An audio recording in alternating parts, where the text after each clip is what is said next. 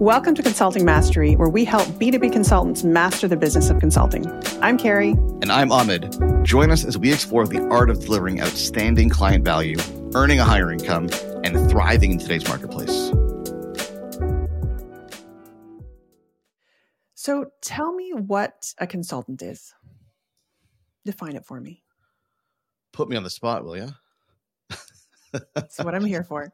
Although it's and, in the title of the podcast, I should have a ready ready definition, right? Uh, at any time.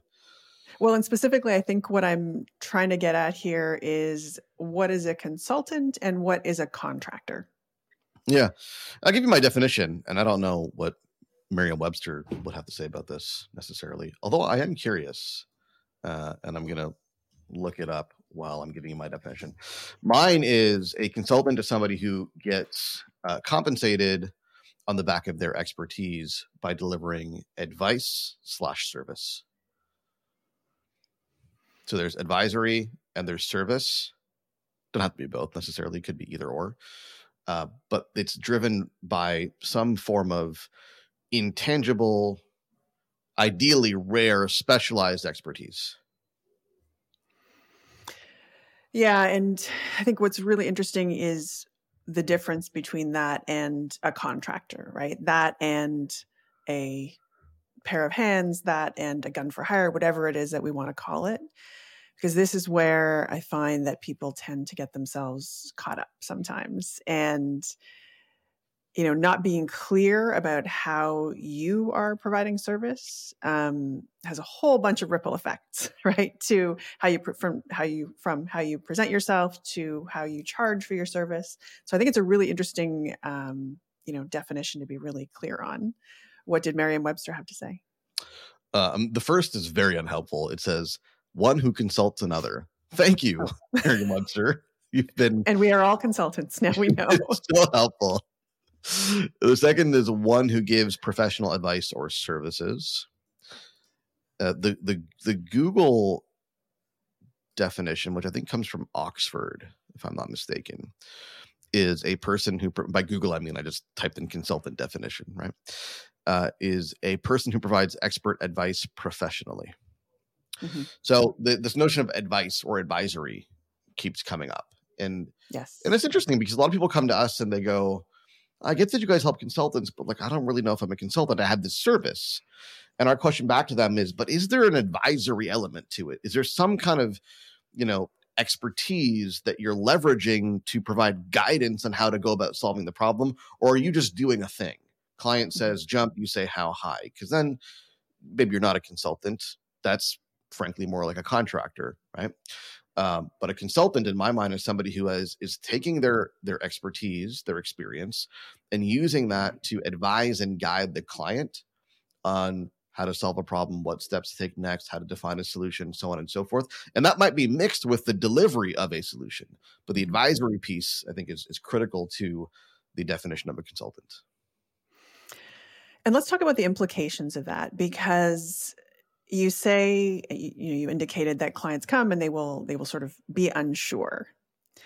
And um, i agree with you 100% and i also see clients who absolutely are consultants using our working definition that we're talking about today but who really have a hard time seeing themselves that way.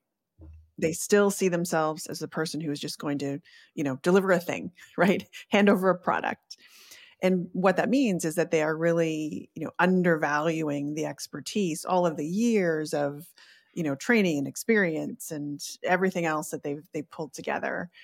Um, and boiling it down to this this thing right? This this output that is not necessarily aligned with the value that their client you know needs and is receiving from them so let's talk about how you act differently once you step into your consultant shoes. And maybe it starts with with how you talk about yourself, right? How you present yourself to the world. I was going to say it's a bit of a it's it's kind of a tricky thing. Like while while you were speaking it you know what was going through my mind was this is hard. This is hard to do mm-hmm. because a a consultant and let me let me give you my another kind of like shorthand way of thinking about it. Are you the brains or are you the pair of hands? In other words, is the client bringing you in because they need your expertise? And if they don't have your expertise, they're not not going to be able to get this thing done or they're bringing you in to just do a job are you the pair of hands so so quick story you've heard this one Kerry but for the benefit of our listeners one of our oldest clients uh, I think he was one of the first 10 clients, if I'm not mistaken, inside 90 Day Pipeline. You're on that list too, Kerry Miller. I am. Uh, Never left. His name's Dr. Arlen Ward, um, runs a fantastic engineering consulting firm um, called System Insight Engineering. And he told me this story once about he had put a proposal in front of a client and um, it was a significant proposal, and the, the dollar value was not, uh, you know, uh, unsubstantial. And the client says, uh, "You know, Arlen, this is very expensive." And Arlen says, "Yes, I understand." And the client's thinking about it. They're mulling over the number. You can see the gears are turning. They're crunching the math, right? Mm-hmm. And they go, "And we really need to do this." And Arlen says, "Yes, absolutely, you do." And they're thinking about it, thinking about it, and they go, "We don't know anyone else who can do this for us, Arlen." And he goes, "I know it's hard to find good help. I hear you." And the client eventually goes, "Well, I guess we better get started." That's a consultant, mm-hmm. Right? That's somebody who has, you know, specialized expertise that they put in front of the client, position that expertise as the vehicle through which a problem could be solved or an outcome could be achieved. And the client goes, in, in, in a manner of words, we need you hmm. to get this done. Yes, you're going to deliver a service. Arlen delivers a service, absolutely. But there's expertise, advice baked into that service that's necessary. If they could go out and hire somebody else to do the service that didn't have Arlen's expertise for cheaper, believe me, they would have.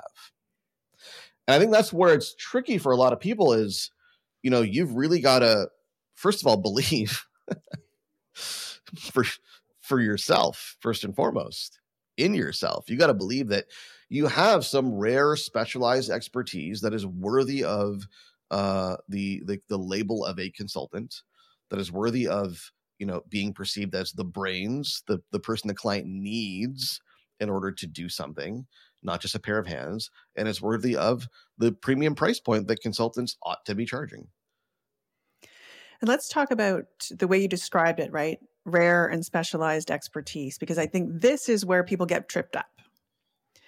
You know, I do, I'm, I'm, whatever, I'm a business consultant, I'm a coach, I'm a whatever it is. And I know that there are other people who have that title, right? Who use that same language. And so, how is it that you get from feeling that you are just one of many to a place where you really recognize that you do have that specific rare valuable expertise? In a word, positioning. Mm-hmm. And more specifically, what I mean by that is narrowing your focus. So look at somebody like me. Now you might say, well, Ahmed's a pretty good marketer. Okay. But if you put me up against every other marketer in the world, am I one of the best? Who knows? I mean, gosh, how many marketers are there? right? I, I don't even know how to begin ranking myself against all the great marketers there are in every industry, in every category, in every vertical, in every company. I don't know. I mean, all of a sudden I get very self conscious. So I'm sure there's people out there better than me, right? But narrow the focus. Is there anybody better than me at marketing a consultancy, professional services? That's our niche. Now there may be, right? But the point is, I doubt it, right? The point is that it's that that's that's the very narrow world and within which I've decided to play. And I've dedicated, you know, at this point, over a decade to mastering marketing within that very narrow focus. And a decade ago, I, you know, I certainly would have had a lot of insecurity around can I can I be a consultant and can I really, you know, command a premium price in this space, make a name for myself when I was learning the craft. Right. But there was a point at which I'd done enough, had enough experience within the domain that I said, yeah, you know what? I am an expert in this. And not a whole lot of other people are. Maybe I can build a business around it. And then obviously I did. Right. So I think the the the narrowing of the focus is is necessary. There are some mindset things here, absolutely, which we can talk about. But the narrowing the focus is necessary because I don't care how confident you are you're not going to be or feel like you're the best business coach in the world. you got to narrow the focus. Yeah, absolutely. And, you know, this notion of narrowing the focus, it's really interesting because it can occur in a bunch of different ways, right? You can narrow based on who specifically you're serving. You can narrow mm-hmm. based on the specific problem that you solve. And it always stuns me. Like we've, you know, we've supported hundreds and hundreds and hundreds of consultants. And I am still surprised every single week by, you know, a new focus, a new niche, a new uh, solution that's being delivered that I didn't even know was a problem, quite frankly. But, um, you know, just understanding that there is going to be a, a, a market of people, and yes, you need to determine that market is is big enough for you to run a you know a successful business on the back of but you know just understanding that if there is a problem that you have solved there are other people who have that problem but getting so clear about what the problem is specifically who it is that you're talking to specifically and you know we are maybe not the best example because you know at its face it can still look pretty broad that we're marketing to consultants professional service providers. But um you know just the notion of taking that focus narrower and narrower and narrower and then knowing that you can pull back and, and really find the right balance makes all the difference not just in positioning but to your earlier point in how you feel about yourself which is really the thing in my opinion that's at the the base of all of this. Once you have that figured out there's a whole bunch of things that fall into place that we'll we'll work our way into. And, and there's a there's like a shift and i don't i almost don't know how to describe it and I'd love to pinpoint like where it happened for me specifically, but there's a shift where it's like, okay, yeah, I think I'm I think I'm an expert. I think I got the goods, right? People are starting to kind of recognize it. And in the in the beginning, I think it's kind of just like you're using the validation and proof of other people, you know, clients, prospects, people on LinkedIn, etc. And and th- then there's a shift where it's like, oh, yeah, I mean, you own it. You know, it's like I, I'm really good at this. My clients get a lot of value. Not a lot of people can do what I do. I'm a rare breed in this space, right? And then and then that's where things really start to shift. Uh, I think, you know, one quick note on like, you know, how narrow is too narrow, how broad is too broad. Seth Godin talks about this a lot. You know, this notion of the long tail, right? And and he talks about it more in a consumer context, but it applies just as well to B two B. The idea is you know, what used to be weird and obscure 20 years ago, it's no longer weird and obscure, right? Think about like the most obscure sub community, you know, people who like dogs that wear hats. I'm just making that up completely. But I promise you, there's a Reddit group promise you there's some kind of online community for the most obscure things that you've ever heard of. And there's hundreds, if not thousands, of people following it. Because what the internet has done is given us all a place to communicate and collaborate and gather in ways that were not possible before. Because, you know, 30 years ago in your little town and, you know, Nowheresville, Ontario, I'm not talking about you, Carrie. My little town. how many dog owners like putting hats on their dogs and taking funny pictures? Maybe a lot in your town. I can't tell. Not allowed. But, you know, it wasn't a thing, right? But now yeah. on a global scale where you can share pictures and you can communicate and you can collaborate and comment on each other's pictures, that's all of a sudden a big community. The same things happen in B2B, right? Obviously it's very different, but in your, you know, in your little town or city, there might only be a very small handful of SaaS companies using a specific software platform who are having serious problems with customer churn and are between five and ten million dollars, mm-hmm. if that's your market. But on a global scale, or certainly on a national scale, all of a sudden that market's a lot bigger, right? So I feel like a lot of people are are trying to be broad because you know they think they need to be in order to appeal to a large enough market but they're still kind of thinking in almost in uh, geographic terms where oh, i need to you know when i first started guilty as charged i thought about well actually most of my clients were in the greater toronto area which didn't actually make a whole lot of sense.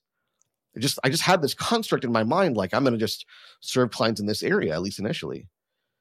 And then I, I remember i got my first american client and then i thought to myself well yeah why not? I mean it, it wasn't strategic. It just kind of landed on my lap via social, right? But kind of made sense, right? So when you think about it without geography being a barrier, which certainly should be a lot easier now post COVID, you should go narrow. And and there's it's very hard to argue that you're going to narrow yourself out of a market when you consider uh, you know no geographic limitations.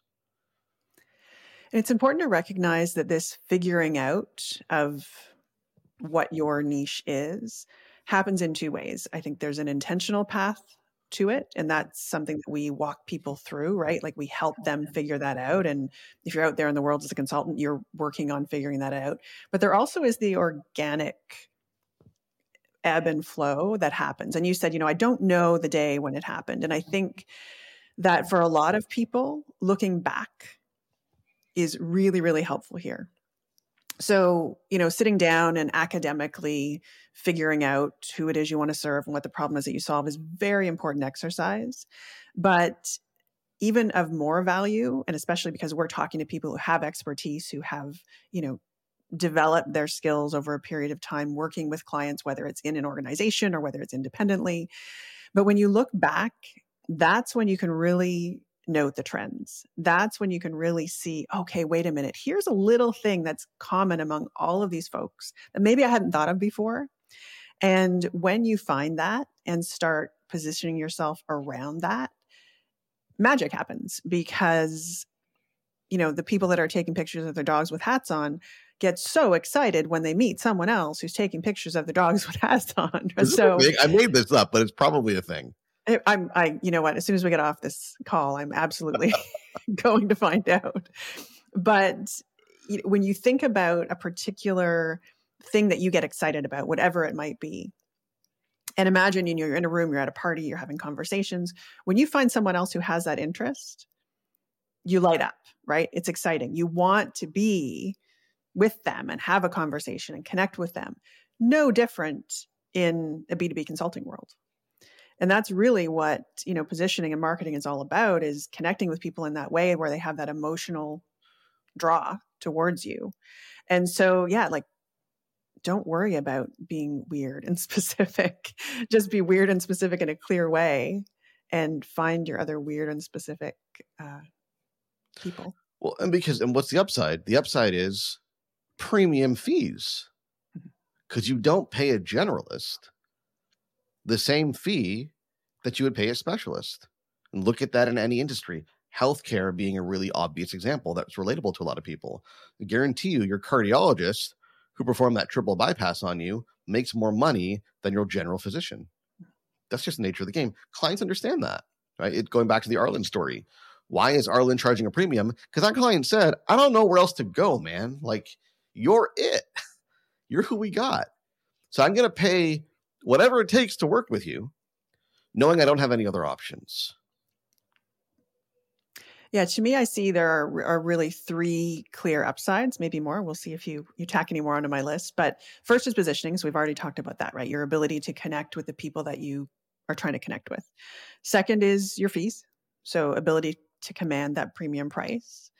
And third is doing the kind of work you want to do, right? because this is what allows you to be fussy, right? To be discerning, to decide this is the problem I want to solve because it's not just the thing I enjoy the most, it's also the place where I know that I'm providing the greatest impact to the folks that I'm working with. And so, you know, if I said to you, do you want to spend your days uh, connecting with people that are similar to you in some way, doing work that you want to do with people you want to do it, and charging premium fees, I'm not sure there's much to argue with there. And it's such a tremendous opportunity. Like I don't know, you know, we can we can talk all day about, you know, recession and economy and blah blah blah blah blah, but I don't know of another point in history where this is more possible this is more feasible that you could take your very rare specialized expertise that you probably crafted at a larger firm or in corporate and you could package that up and then find an entire market of other companies and organizations who need that type of support and help and then make a living strictly operating within your zone of genius and never you know never needing to step outside of that and make a handsome living doing it I just I just don't know that we've ever been a, a, at a point in human history where that was even possible. That a bold claim? no, I like it, and um, yeah, it just it, it was making me think of you know just this notion of how quickly things can move and change now as well and if you think back, you know, I don't know how many years, um, you know, kind of pre internet or pre internet being something that everyone was using, when you think about launching a business and the notion of having to choose what you were going to do and like put it in the yellow pages, I'm showing my age for sure now, right? But like print business cards and do all of these things that were so permanent and such a commitment and yeah i mean you lived in a world where you couldn't you also couldn't make adjustments right one of the great things now as well is you can have access to people you know on an almost minute by minute basis to find out is your message landing? How do they feel about it? You know what do i need to adjust? And you can make those changes immediately. And so this notion of finding a niche and you know really evolving that niche because as time goes by, you learn more, your market changes, all these things happen. But I also think there's never been a better time to be able to find your people and get the input and the data that you need immediately in a way that helps you continue to, you know, improve and just enhance your ability to do business with them. One thing I'll say, maybe as a parting note here, is if you're if you're a service provider of some sort and you don't necessarily uh, identify with the label consultant or see yourself as a consultant, but you kind of like the upsides here that we're talking about. I think the opportunity is look at how you can eh, start to embed a consultancy element into your service. And the question is, what is what is the expertise that we have that is already built into the service delivery or could be further integrated into the service delivery that would further differentiate and create distinction for our service. That's a big opportunity because if you're just a service provider, you can be shopped against other service providers. And ultimately, if that's the game that you play, they're going to choose the client that is, will choose based on who's the cheapest. But if you can really find that consultancy element, that rare specialized expertise that you bring to the service delivery, and even just highlight that, even if nothing else changes, but you highlight that in your messaging, in your marketing, in your sales process, that's going to create a, a serious advantage for you.